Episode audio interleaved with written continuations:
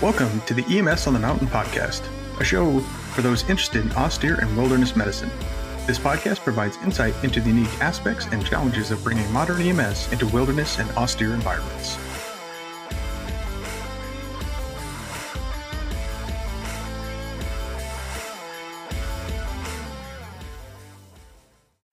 And what you don't see is every time, dude, I will throw you off every time. Every time he gives the most messed up countdown to starting this party. You suck so, so uh, hard. which is funny because you do. All right, everybody, welcome back to another episode of EMS on the Mountain. Uh, I am Sean, and as always, joined by my backcountry partner, Mike. And today we're going to talk about an article from the Wilderness Medicine Magazine, which is published by the Wilderness Medical Association. Or, uh, yeah, right? No, Wilderness Medical Society. Wilderness Medical right? Society. God, look at me. I'm even a member. Nailed it. So, so published by the Wilderness Medical Society. WMA is actually a, a teaching organization for wilderness first aid and stuff. So this article is titled, titled "The Definition of Wilderness Medicine and Wilderness EMS," which is kind of what me and Mike like to think we kind of do. This was authored by Dr. Seth Hawkins. Um, Mike and I have both met this gentleman before. He's a doctor, nice guy. And uh, W. Tyler Prince, who is also a medical doctor and also a paramedic. So I know in reading the background on Mr. Prince, I know he was a former EMS 911 paramedic. So he's actually got experience in this realm. So his perspective on this is legit. And Dr. Hawkins is actually a huge proponent of the establishment of formal wilderness EMS as an actual subspecialty. So we're, we're big fans of him thing. and his thing. And so with that, what do you got? Well, my first question, Sean, for you.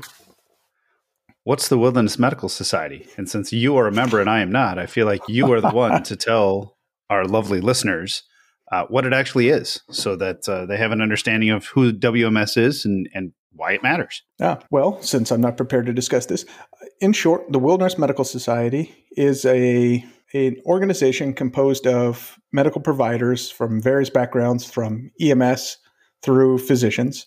You do not have to be a licensed medical provider to join the Wilderness Medical Society. Uh, you do to do certain certification and programs within them, but essentially their job really it's do research and provide advocacy in the realms of wilderness medicine. So they produce and they provide uh, a set of essentially what can be used as protocols for backcountry and wilderness use. Uh, I believe they refer to them now as the WMS practice guidelines. As you know, they're guidelines; they're not written in stone, but they're mm-hmm. evidence based. They're not just we think this is a good idea. So okay, all the, all of their things are researched, they are peer reviewed, and then they're published. And various wilderness organizations can go in and use those things as a foundation to develop their own wilderness protocols or provide their own guidelines for their providers for providing care in the wilderness.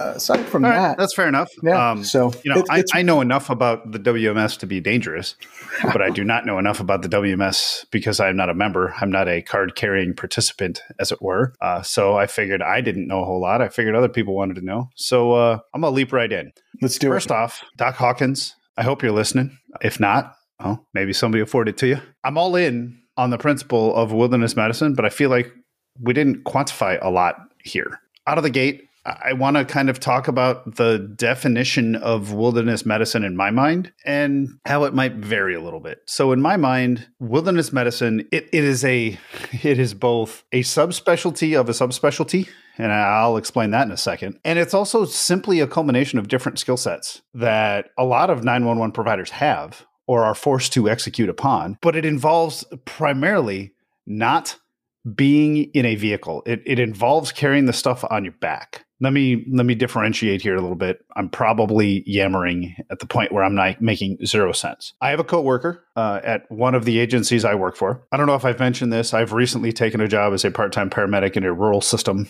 on a chase vehicle supporting uh, volunteer transport units. So myself, my coworkers doing this job, we're in a Tahoe. We are there to support and supplement the volunteers.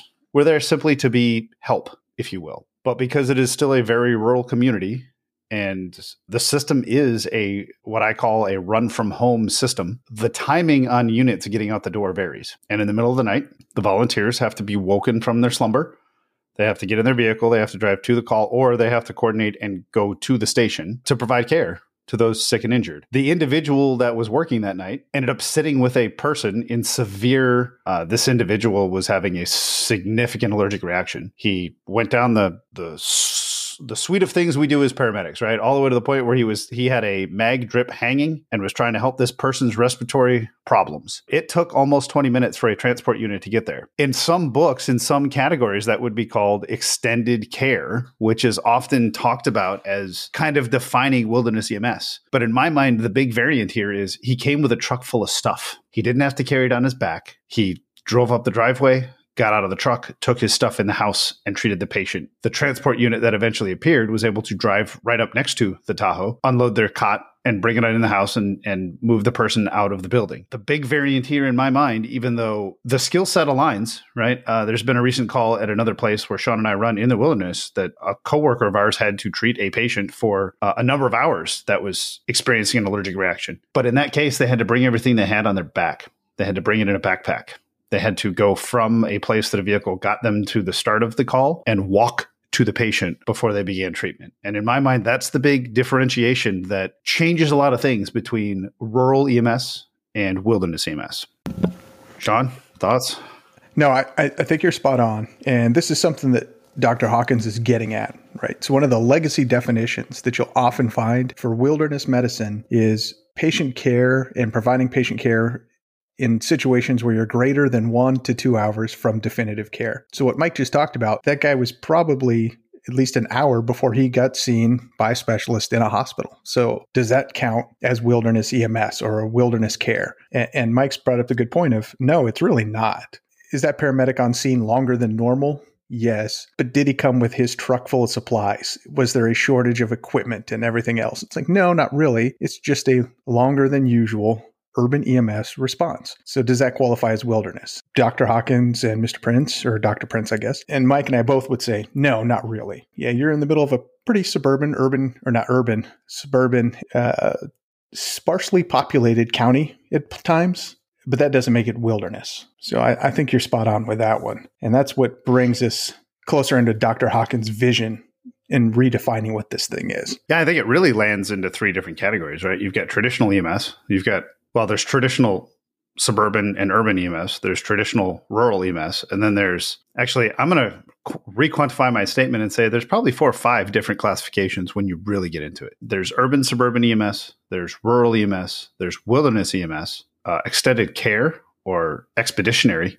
EMS, and then you get into the truly unique things like in a cave, which are really, I would call that almost an environmental specialty of EMS. Uh, I know just in the nature of things I've done in my past, like doing EMS in a cave is just simply different than doing EMS, like even in the woods. Being above ground versus not above ground changes some things. So I'm super excited on whole that the conversation is starting within the country around the definition of extended care and the different variants of extended care and how you execute that. The one thing I found really interesting here, there's no unclear definition as to how we measure this. Everything about care is about having numbers. I don't think the time they mention in here, 40 minutes with, you know, 10% of calls occurring over 60 minutes, that causes a struggle, right? It's not how long it takes to get to somebody, it's how long it takes to get them out. If we're talking about measuring the amount of time before a care provider is on scene, you can have environments that would be considered wilderness EMS in my mind that you can have a care provider on scene much faster than you would in a rural EMS run from home system or a higher level of care available just in the nature of that system and how they pre-stage resources. If I end up going up on Mount Rainier as a pre-stage EMS resource on an expedition that's that's being talked about by a friend of mine, I'm going to be much closer to the people that may be in need that are doing the expeditionary work to do some cave exploration and map some caves, just in the nature of being pre-staged. Versus when I'm working for the wilderness or the rural EMS system, if I'm on one end of the county and I got to drive to the other end of the county and a volunteer truck didn't get out the door, that patient may end up waiting a lot longer. So I think time isn't probably the right unit of measure. I think we probably need to look at not even potentially the transport of, of equipment inbound, it would make sense in my mind to measure wilderness EMS as the availability of resources and additional equipment and supplies as needed and put a time frame or a measurement on that somehow. What do you think? Well, I agree. Medicine as a science likes measurable metrics. They want to know benefit ratios and things, which understandably so. I would, I, I'm personally of the opinion, take time out of it almost completely. Time can be used to determine those of us that work kind of work in this arena. Is this a normal response or would this start to enter that extended patient care or prolonged field care kind of scenario? The general simple definition of prolonged field care is, is care beyond the standard planning horizon. So if you're only planning to care for a patient for, we'll say two to four hours as a wilderness provider, and now you're at eight hours, you're in a prolonged field care environment. But beyond defining that, I think we don't need time per se. Like uh, urban ambulances, and they want to measure response times. Like, are they are you at somebody's house within ten minutes for a BLS call? Are you there within eight minutes for an ALS call? Those are useless metrics, right? That's how fast could you get through traffic today? But they don't really tell you anything about the efficiency and the care provided by those units. So I don't think we need time necessarily as a measurement at all, especially when you're just looking for the basic definition of what makes something wilderness. Even if it took you four hours to evacuate someone, that doesn't necessarily make it wilderness. I'll relate that to this winter. We had significant snowstorms that hit my region. Depending on where you were at, I might be able to get to you within a very extended period, 20 to 30 minutes for my to get my ambulance to you. But then it might take an hour plus for that transport to occur? Did that still make it wilderness, even though I'm looking at two hours of patient contact? And I would still argue no. I'm in an ambulance, very well stocked, on my way to a hospital with physicians. So throwing time in there, I think just dilutes the entire thing and is totally unnecessary. I, I tend to agree. So I, I like his recommendation here. He said the start time of 911 activation, and the stop time of transport from the scene, there's certainly wilderness environments that can be clocked in at less than an hour. And that kind of supports what I was saying too. Units of time don't really matter to me as much as resource limitations and can I get things that I need. I did find it interesting that they referenced that 77% of contacts in a particular national park I believe it, if I recall correctly from the article, it's Sequoia Kings Canyon that did the study. Well, I think this is an NPS in general number. I think it, this was a conglomerate that they okay. uh, that they used. But yeah, what Mike's getting at is, is there's a database published by the National Park Service that 77% of wilderness EMS patients were released by personnel at the scene or not transported. And the note I made to that is just because it is an EMS call conducted by the National Park Service doesn't make it wilderness. There are a lot of built up established areas within national parks where getting an EMS provider with an ambulance to you inside of 10 minutes is completely feasible. I think some people who might read this would like, oh, oh my goodness, the Park Service is releasing a whole lot of people in the backcountry. It doesn't state the backcountry. It says you know, wilderness EMS patients. My guess is the assumption there is that they're calling every patient the National Park Service is treating isn't wilderness patient. And I don't think that's the case. Yeah, I would be interested. I think I just pulled up the article while you were talking. This article says the one referenced in the in the WMS article we're talking about referenced a study called Wilderness Emergency Medical Services, the experiences at Sequoia and Kings Canyon National Parks. But when you read down into it, it's from a period of August 1986 through July of 1987. It would be interesting to get, I'll call it more modern EMS data. I don't know if that opportunity avails. I may reach out to some of the folks we know in the Park Service and see if we can get some data. I would even be open to making a spreadsheet myself because I'm curious. The large majority of contacts in a in a National Park Service system are treat and release. It's scrapes and, and boo boos. And quite frankly, I'll say this outwardly from my experience, there's a lot of things that get self transported in a National Park Service or a wilderness environment that would not get self transported in a non wilderness environment uh-huh. because you're the only resource. And yeah. hey, oh, you broke your ankle, but it's the left one and you have an automatic transmission. I've already trussed you up. The, the hospital's 45 minutes away. Start driving. Have a nice day.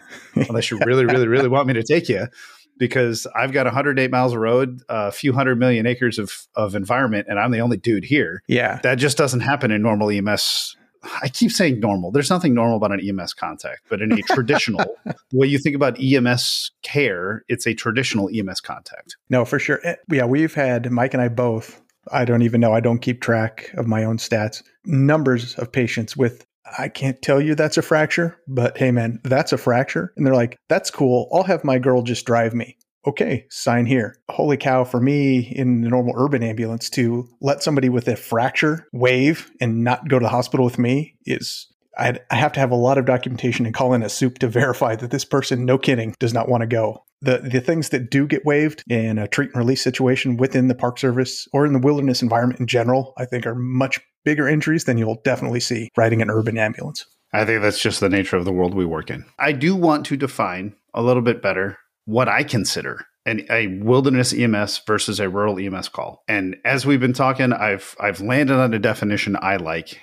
Let's see if anybody ever listens to our podcast or if it's just the two of us talking and our wives listening. I'm going to give it a slightly different tweak. I'm going to say the definition of wilderness EMS requires a skill set and the ability to bring equipment and supplies to the patient that could not be readily delivered using motor or air transportation. I'm going to say no. okay, say more. Let's let's let's think about that. If you are an austere paramedic in say someplace like Australia and you're saying that it's no longer austere if I bring myself in by helicopter, you have taken out a huge swath of people who work remote and austere medicine. Uh, no, so let me counter that and we'll see where we land. I'm not saying they don't do remote medicine. I'm not saying they don't even do austere medicine. If let's use the Australia example, because I know absolutely nothing about systems in Australia. So nothing like talking about something I don't know anything about. Kind of like us in this podcast. Yeah, pretty much. We know nothing. Uh, we're, we're pretty much useless paramedic. If I'm a wilderness or austere provider in Australia, using the example you you gave out. And they're they're okay. I do know enough about Australia to know that there are some massive parts of Australia that are very very lowly populated, and there are air medical resources that fly 35, 45, 55 minutes to get to someone and then bring them to care.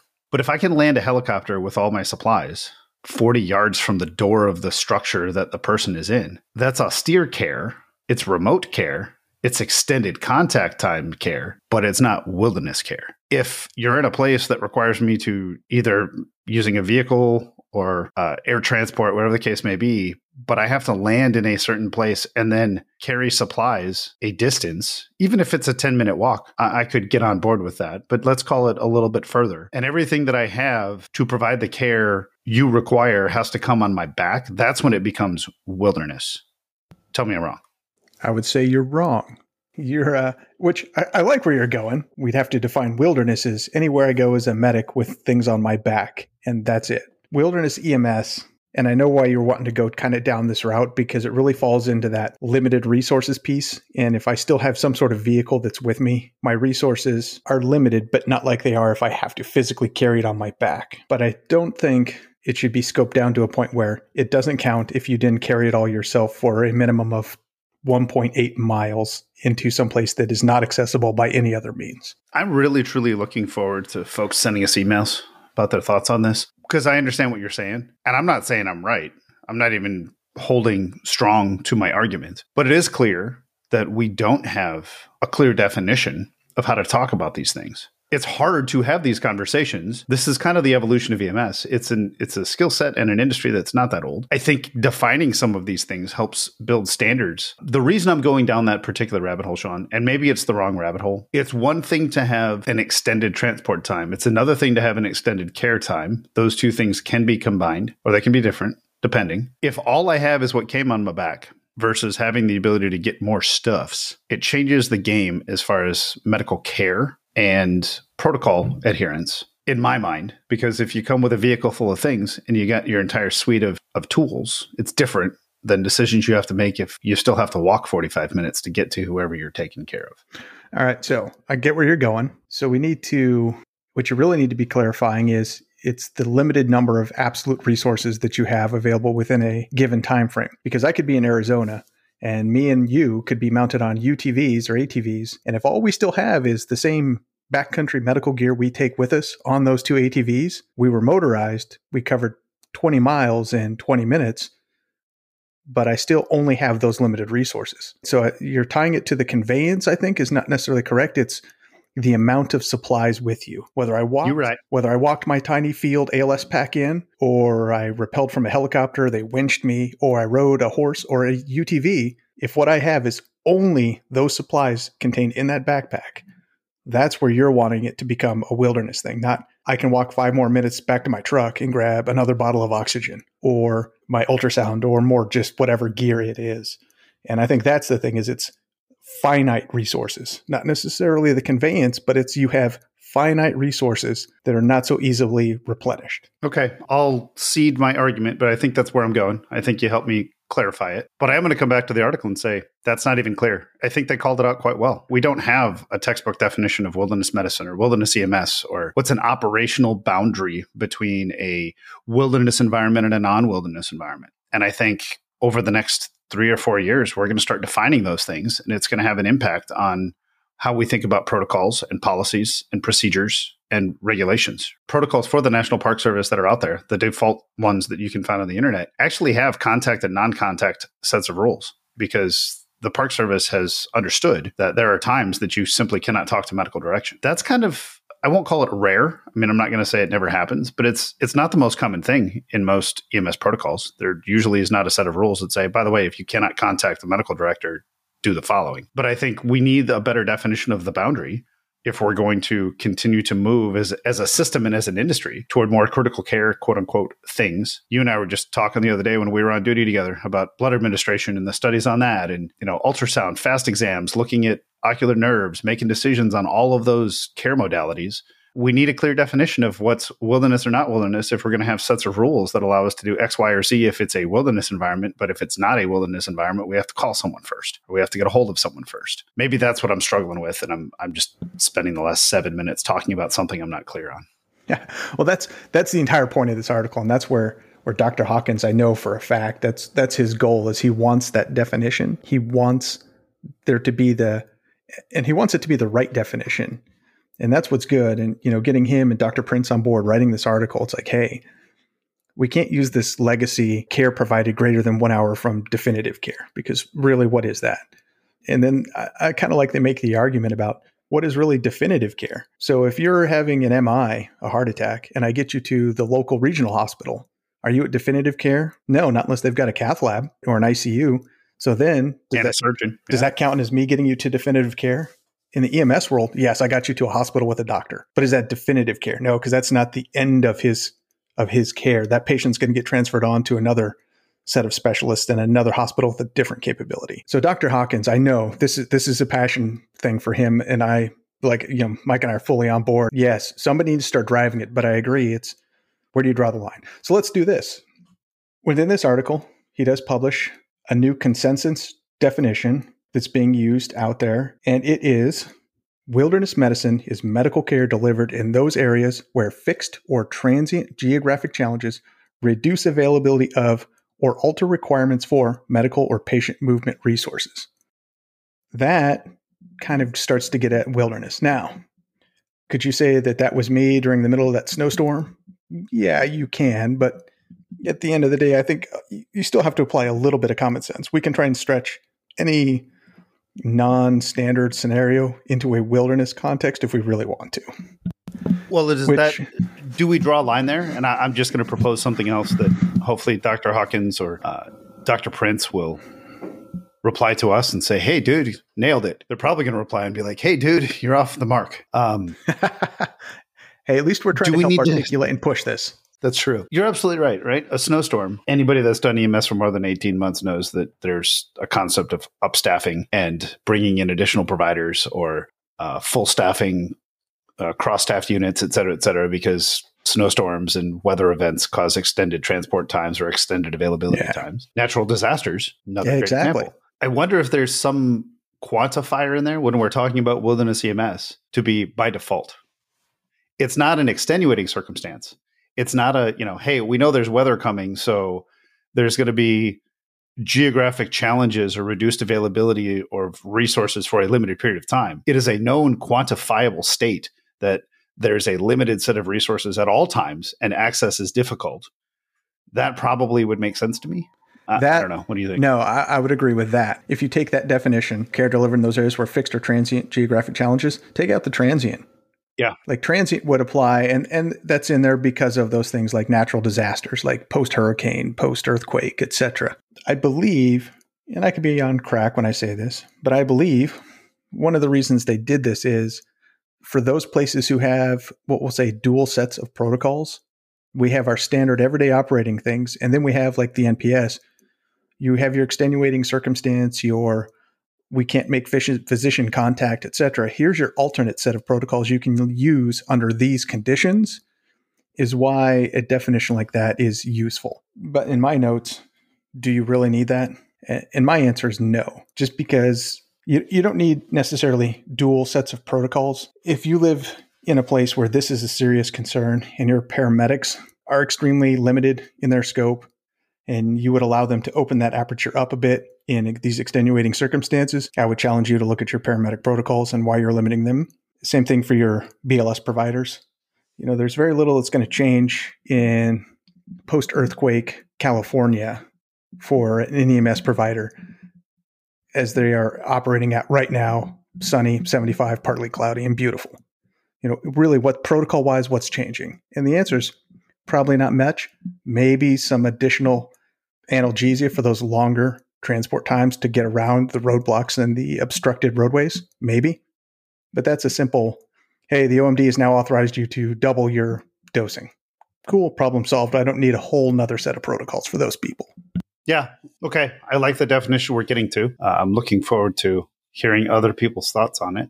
I'm going to move on just a little bit in the article and talk about why I think it's so important. And I'm going to go on a little bit of a tangent. Our listeners are going to be bored by the end of it, but that's what happens when I start talking. I bore people, Sean. We have to get to the definition because we have to provide better care. We have to provide better care. We have to position ourselves to make the argument that the care we provide is the best care that someone could receive no matter where they are. How do I explain this? There are a number of times that I have been I have done QAs, I've reviewed calls, I have I have been contacted by providers, people have asked me questions. And the level of care that somebody received because they were in an, in a wilderness environment was just markedly different than, than what they would have received if they were in even in a rural or an urban system. And I struggle with that, and it's not okay with me. I think patients deserve the level of care they deserve, regardless of where they are, and we need to march as a system toward developing structures that allow us to provide that care, even if we're with the patient for six, seven, eight hours, or they have to be carried five, six, seven miles. Standard, quote unquote, systems of care don't always cut the mustard and it's far and few between and it requires a commitment on the provider's part to maintain a skill set and maintain uh, a number of training hours to maintain these things because you don't have to do these things that often. But an allergic reaction or an asthma attack, three hours hike into the woods without air resources, that's that's a long term care problem that uh, I'll call traditional EMS structures just can't address. I would agree. I think and we're on board with this because we see this as a problem, is in the wilderness environment, very few EMS providers who, especially when they initially get into this work, are trained to function in this environment, whether that's deserts, high desert, the mountains, the jungles, wherever it might be. There's very little training on actually operating and functioning within the environment. There's a lot of talks about improvisation and what can I do to make this device that I don't have with me, which is all well and good. And I have some other stuff coming up, uh, some new episodes that'll be coming out that, that address this. But is poor patient care based on a lack of a definition or bad providers?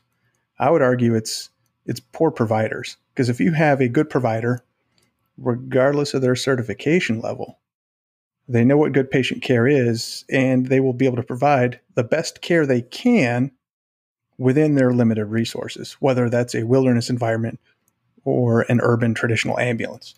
Just having a definition is not going to make wilderness providers better at wilderness after it's published. So I agree with you and I disagree with you all at the same time. I think if we hold a standard that is based on a known, uh, like if we can quantify some of these things, if we can measure some of these things, if we can put a, a definition on these things, then we can measure or set expectations or set training standards to deliver a level of care given the expected, like the known quantifiable expected environment that we're going to be working in, I think the patient is better served. A lot of systems that I've participated in in my 20 some odd years of doing what I guess we'll call wilderness EMS has involved taking traditional standards of care and then just doing that for longer out in the woods, man. Let me give you a couple examples of, of how I'm thinking about this, Sean. You and I just attended a course. I'm just going to throw a head tilt to another non-sponsored entity here, but I, I, actually really like the guy. You and I just attended a 12 lead class by a gentleman named Bob Page, who is known for his 12 leadedness and all the things he talks about. He also does a a great program on capnography. I believe your one of the systems you participate in has now made some of this education mandatory. But in that class, he talks about hasn't been that long that we've been doing 12 leads in the field. Prior to that, you know, it was a lead two peek at the heart and it was taken to the hospital. We have very, very I'll, I'll call them standardized, known protocols and procedures based on the fact that we are now doing almost prophylactic. We're, we're almost getting to the point of doing prophylactic 12 lead on anybody that had any sort of mental, altered mental state, chest pain, anything that would lead you to believe that there's some anomalous event going on. They get 12 leads. And based on the information that we are able to ascertain from the 12 lead, and now more recently moving into 15 leads and looking at different parts of the heart from different angles that we didn't look at eight or nine years ago, we're getting better care outcomes. If I use that same logic and say, given somebody n number of micrograms for a broken leg, splinting it quick, and then taken to the hospital is really different when you have a transport unit that's five minutes away or three minutes away when you got to move the patient versus you got to carry them for four hours or navigate a bunch of other circumstances. They might need different care. It's not the best example. I realize that that may not be the best one, but do thrombi become a problem if you have injuries that you wouldn't really worry about on a transport unit, even if you're an hour from a hospital? But if you're with the patient for five, six, seven, eight hours, do you have to care about those things? Do we have to think about clotting factors, TXA use? You know, I don't know the answer to all these things. I just feel like extended care if we can get a definition of what is wilderness that allows us to start thinking about how do we care for people for four, five, six hours that could have better medical outcomes at the end of the day. Call me crazy. All right. You're not quite crazy, but you're going back to it's a training thing. Like if I have the gold standard, it's come down from on high. Jobu, the EMS god, has said, here it is. This is the definition of wilderness EMS. Do you know that guy, by the way? Jobu? Met him twice. Cool. Um, Sounds like a cool dude. I've never met him. We have the definition. How do we make those providers better at doing that? There's only one way to do that, and that is training. Just because you have a solid definition, that didn't change anything. It's a training thing, right? So you have somebody who's a normal medic in the military, and they've essentially functioning it, depending on who they are and what unit, they're essentially functioning at somewhere around an advanced EMT to paramedic level, just on their day to day job. And then they take the big leap, they put their big boy pants on, and they take a selection program. And then they're going to become a soft medic, a special operations medic. Then they're sent off to six plus months of school to teach them how to do this. And this is where they're being taught all of those things that we're kind of talking about now, like prolonged field care. Sure. Hey, is airways compromised. Crike him. Well, yes, maybe, maybe not. There are certainly circumstances where that might be your first go to. There might also be considerations of, yeah, but if I have to hold on to him for the next five days, was that still the best choice? Probably, or he's not going to breathe anymore. Continue, right? Whereas if you did a traditional ET tube intubation, do I really have to try and keep this guy now sedated for that same five day period? So then you have a different mindset, a different thought process. Do I immediately go to tourniquet or do I have to try and convert a tourniquet later? actual nursing care in the field. This guy's got dysentery. How am I going to handle that? These are problems that are learning to deal with. And so it's a training piece, right? You took somebody who's, hey, Johnny's bleeding. I show up, I stuff gauze, I put on a tourniquet, whatever it might be. And then the medevac shows up and he's gone. And that might still be an hour or more, depending on the unit, the medics, etc. But they're doing all the same fundamental care and then they're going to these other advanced courses and they're now learning what am I going to do about this now if I have him for the next two to five, six, seven days? It's, it's just a training thing. It's a different mindset and a mentality. Okay, cool. Uh, I'll double down and, and buy all of that. At the end of the day, all of it comes down to training. You can't do a thing you didn't learn to do, and you shouldn't be doing things you didn't maintain a skill set on. So you got to go maintain a skill set and that's just it right if we never ever define if we stuck with the legacy definition of wilderness and it was never it never went anywhere does that change the care you and i provide today the answer is no because that's really the definition that most people are still living under. It's the training piece. And that's where i feel on the wilderness ems side particularly wilderness ems we are severely lacking. For wilderness first aiders wilderness first responders those courses are pretty locked down. They teach i think the fundamentals they should be teaching. Could there be more environmental training? Yes, but there's only so much you can do in those finite time periods. The current standard for making a wilderness, air quotes, EMT is pretty loose. There's a, a training company right now where I can get my wilderness EMT upgrade all online. Well, for the love of God, children, how am I becoming a wilderness EMT if I did it online via my computer in my basement? Can't right? you become an EMT online now too? No, you No, can't. You still have to do the practicals. You can do all your CEs online. That's what it is. Yeah, I mean, you can get CEs and other stuff. And hybrid training courses, you can do the vast majority of your academics online, but you still got to show up and do all your skills, practical training, and everything else. You know, how can you tell somebody they're a wilderness provider after they sat through 16, 18 hours of online training via PowerPoint? You can't. I mean, come on, seriously? I'm going to go do it. I'm going to go do it right now. Yeah. I'm going to do it this Me weekend. too. Man, I'm, I'll issue you a card. I got a training center. I'll print you a certificate tonight and make you a wilderness EMT. And that, my friend, is why we need the definition. We need a good definition so that then we can begin the development of actual legitimate wilderness EMS certifications. Because if I show up with a wilderness EMT certificate in any of the 50 states, it's like, okay, cool, so you're an EMT. Most of them give zero fucks about a wilderness before your EMTness. That means I did 16 hours on the internet, but that didn't make me a wilderness provider. So we need to get to the point where we can provide standardized, codified wilderness EMS training so that if somebody says, I'm a certified wilderness paramedic or a certified wilderness EMT, that actually means something. It's not just, oh, cool, whose two day class did you sit through? Okay, so most places want to run you through like a four or five day program to make you a wilderness EMT, but that's just drawing out the inevitable. It's all about making I just want to do the 18 hour course. I don't have that kind of time. I just Nope. want the 18 hour course. Nobody does, man. Eight minute Oh.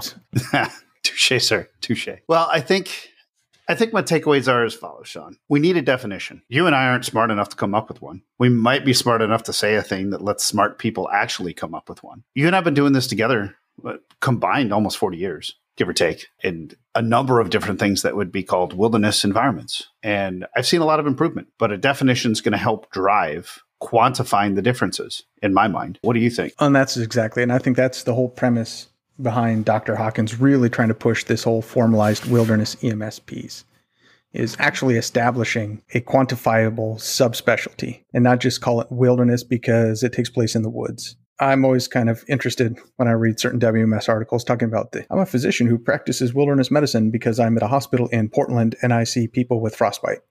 Okay. I mean, so do physicians in Chicago. How does that make you a wilderness physician? You did a wilderness a wilderness fellowship. Great. So you learned about the actual wilderness part of it.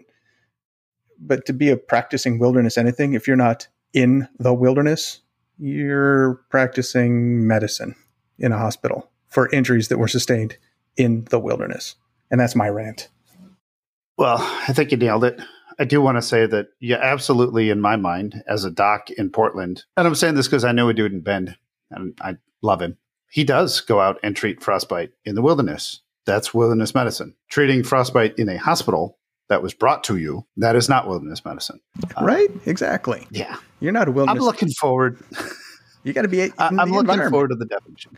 Well, Dr. Hawkins has his definition. He uses it. And for those that don't know, Dr. Hawkins actually wrote a textbook called Wilderness EMS. It's a it's a good book. It's got some good useful information on it. One of the better things is the entire front chapter about the history and background behind all this wilderness medicine stuff.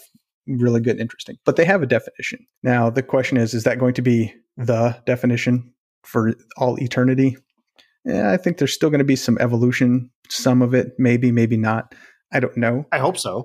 But I mean, I really hope so because that's that's the definition of improvement: making changes and making things better. Well, so then we kind of get into the, but Mike doesn't like it, so it's the wrong definition. You know, if if a national association of wilderness physicians got together and said this is a good definition, why is it wrong? And I would say because of the transient nature, I'm agreeing with you there. Wilderness isn't transient. The wilderness is the wilderness. It is the environment. You have a generally urban place that's hit pretty hard by a natural disaster. Does that change things? Yes. Does that necessarily make downtown Los Angeles the wilderness? Yes and no. Most of the infrastructure is still functioning. The roads are still, most of them, going to be drivable. You're still going to have emergency vehicles and traditional responders all going about their business. Whereas if it's non transient, that environment is the woods, it is the deserts, it is the mountains. And I think that's the piece that for me, if you just remove the word transient, it's pretty well in there, right? It's those geographic Yeah. locations that are remote, limited resources, etc. I, I think that's pretty close to it. That's probably about as good as we're going to get in any sort of consensus, anyway. Yeah, I, I'm going to still reel and struggle with the concept of how the stuff gets there because I'm a stubborn, stubborn human being that uh, largely gets stuck in my ways. But I think you're right. I think the transient, taking transient out of the quantify definition, it gives a differentiation between a temporary event, and that temporary event could be 30 days. Oh, yeah. Um, like a tornado can tear through town and rip up a fire department, and they're simply without resources for a while. But that's a temporary event. Yeah. If every time I get punched out, if that's going to be a limited resource environment every time, that's probably wilderness as opposed to a transient weather event. And I can get behind that. I think the care rendered at the end of the day is probably pretty similar, yeah, I mean, more or less. EMS care is EMS care. At the end of the day, I mean, whether you're at the EMT or paramedic level, providing care within your scope, it doesn't matter where it's done necessarily. Those skills are still the skills you need to have and be masters of. And I was walking right toward a wrap up, but now I'm going to say I completely disagree with you. I, we can talk about it later. We do not have to talk about it in this podcast. Oh, but. Uh, if that were the case, if care was just care, then the concept of a community paramedic wouldn't exist. Yes, Right. but that's not. But- per- but- that's a different level. We're not talking about community paramedicine in the backcountry. Community paramedicine. No, what I'm saying is community paramedicine, like at a 5,000 foot view, is coming to your home, providing care, not necessarily taking you to the doctor place, right? Traditional paramedicine is come to your home, Ah. provide you care, take you to the doctor place. now what I'm uh, saying is, you're getting into right, different models of community paramedicine because many community paramedics provide no care. They provide follow up coaching and just wellness checks. Very few are providing care per se. yeah, right? you're right. And I'm going to show my ignorance here because I know there's actually a legal definition that I don't know, and I should probably shut up right now. Um, because there's actually, like, to be able to actually call it a community paramedic service, there are legal definitions that have to be met. Anyway, I'm making a half baked argument that there are different kinds of paramedicine. It's not just paramedicing. Well, that is And- correct because we have critical care specialties. We have community paramedics. You could say that for the most part, most paramedics or even most critical care paramedics use very little of the critical care part of their training in their everyday jobs. They do on occasion, but for the most part, you and I both know many critical care medics work both ground and air, and it's not all day, every day administering blood products, putting people on vents and pumps and everything else. There is that component, certainly. But Okay, that's I mean, I do know some flight medics that are constantly evaluating ABGs and looking at the eight drips that the patient's on, et cetera, et cetera. But that Yeah. tends to be more transport than 911 response. Well, Um, there you go again. Interfacility transport. know? Interfacility transport. And a paramedic running IFC is not going to have the same skill set as a 911 paramedic is going to have. They learned all the same things. But if you've been an interfacility paramedic for 10 years and you've never run 911, it's a different world and you're going to be a little bit off balance when you first get into that. Just like if you're a, traditional urban paramedic or EMT, the first time you get into the wilderness thing and all of a sudden it's like, hey, cool, hand me the whatever. It's like, did you pack it? Well, no. Then you don't have it. Because again, it goes back to your thing of did you bring it with you on your back? Or did the helicopter lower you with it? Oh, see, now you didn't have to walk with it, but you still got those limited resources. You got to get off the the mode of insert, man. It's it's the right, that you well- have. It's it's the finite resources piece. I'm going to go cry a little bit to myself and uh, probably come to the conclusion that you're right. And I should shut up about the how you get there. Yeah, with that, Doc Hawkins, if you're listening or uh, you want to have a conversation, we're in. We think about this stuff a lot. Doc Hawkins, Doc Prince, if you guys want to talk, have a conversation, it sounds like you guys think about this a lot. We think about it all the time. Sean and I constantly have conversations about this. It was one of the primary contributing factors as to why we started this podcast because we believe the world is different enough that uh, it deserves its its own thought process and contemplation. And with that, Sean, you want to take us out? No. All right, then. I guess I'll just call this the end of the podcast. You're welcome. All right. All right. uh, if you guys do have comments on this, if you have, you know, you're about to hear the closing comment thing where I tell you if you have any comments or questions to hit us up an email. But seriously, if if you have thoughts on this, I want to hear them. So if Oh. anybody listening to this wants to send us an email, send us an email to the show at emsonthemountain.com or if- uh, hit us up even on you- social media. Even if you're a doctor and you want to yell at me for saying you're not a wilderness physician because you're not in the wilderness, okay, I'll take it. But get yourself in the wilderness. I'm just saying. And to be honest, he's just a paramedic. He doesn't know anything. That's true. so, yeah, Damn he's- dirty, dirty he's paramedic. A- yeah, just a uh, an ambulance monkey. All right. If you have any questions or comments or ideas for show topics, you can send us an email at the show at emsonthemountain.com or hit us up on social media. We can be found on Facebook and Instagram at EMS on the Mountain, Twitter at EMSOTM, or you can engage with us and a whole community of wilderness EMS professionals at locals.com slash wilderness EMS. Until the next episode, thanks for joining us, and until we see you on the mountain, train hard, be safe, and do good work.